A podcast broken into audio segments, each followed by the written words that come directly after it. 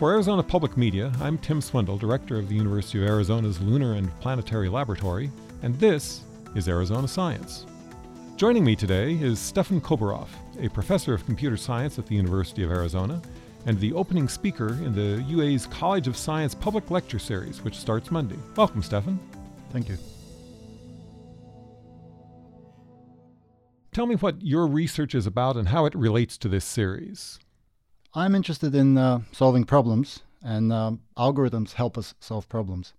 It relates to the series in um, several ways. Um, some scary notions of artificial intelligence, machine learning, robots taking over the world, all build on the algorithms that we design, the algorithms we implement, and uh, the tools that we create.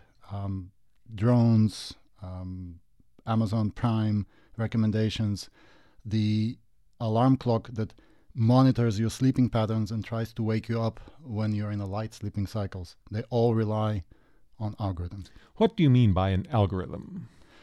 It's a good question. Uh, there's many answers. The simplest answer, the one-word answer, is recipe. An algorithm is a recipe. Um, just like uh, when you'd like to cook something, you follow a set of instructions, include a little bit of this, a little bit of that, boil it for half an hour, taste it, add salt to, uh, to taste. An algorithm tries to formalize procedure for solving a problem. But how is a computer algorithm different from a recipe? They're very similar and they differ in um, the automation part. So when we execute a recipe, we are the, the ones who follow the instructions. When we write an algorithm, we are telling a computer to follow a set of instructions. And um, just like a recipe can go bad because it's underspecified, for example, add salt to taste. Well, tastes differ.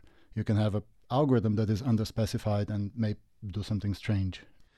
The series is titled Humans, Data, and Machines, and there will be topics like machine learning, artificial intelligence, big data, and some of the ethical and societal implications of these. Um, you know, is this something that we should be fearing, cheering? Uh, how should we feel about these things? This is exactly the question that we want to ask in the series and hopefully help people arrive at the most plausible answer.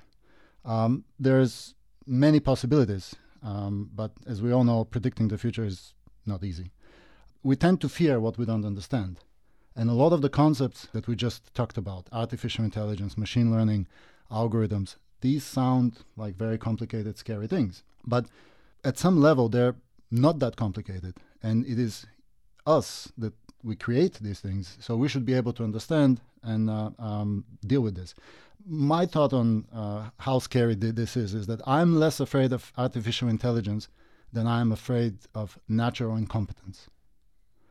Because it is humans who implement the algorithms, it is humans who write the programs, it is much more likely that we will do something unpredictable or unexpected than a, a, machine will rise and uh, uh, do something on its own. Does this give us unfortunate tools to accidentally uh, amplify our own incompetence, as you phrase it? It is a possibility. Um, there's many examples, and you'll see quite a few of those uh, during the series, of um, silly things that have happened. Everybody remembers Y2K the Y2K problem was due to computer scientists trying to save a bit of space by storing the year as two digits instead of four digits. This literally cost billions of dollars to fix. My favorite problem is the Gangnam style video problem. YouTube never anticipated that a video will have more than 2 billion views. They had built the counter that keeps track of how many views a video has that had a limit of just over 2 billion. And Gangnam Style was the first video to go beyond that. So YouTube had to change uh, from a 32 bit counter to a 64 bit counter to allow for um, more views. So these are the type of problems that are much more common than a machine acquiring consciousness and quietly uh, taking us all out. The lecture series begins Monday night at 7 p.m. at Centennial Hall on the university campus and will be streamed live by AZPM on demand. Thank you for coming in, Stefan. Thank you. This is Tim Swindle, and this has been Arizona Science. You can also listen to this and other Arizona Science segments by going to the Arizona Public Media website at azpm.org.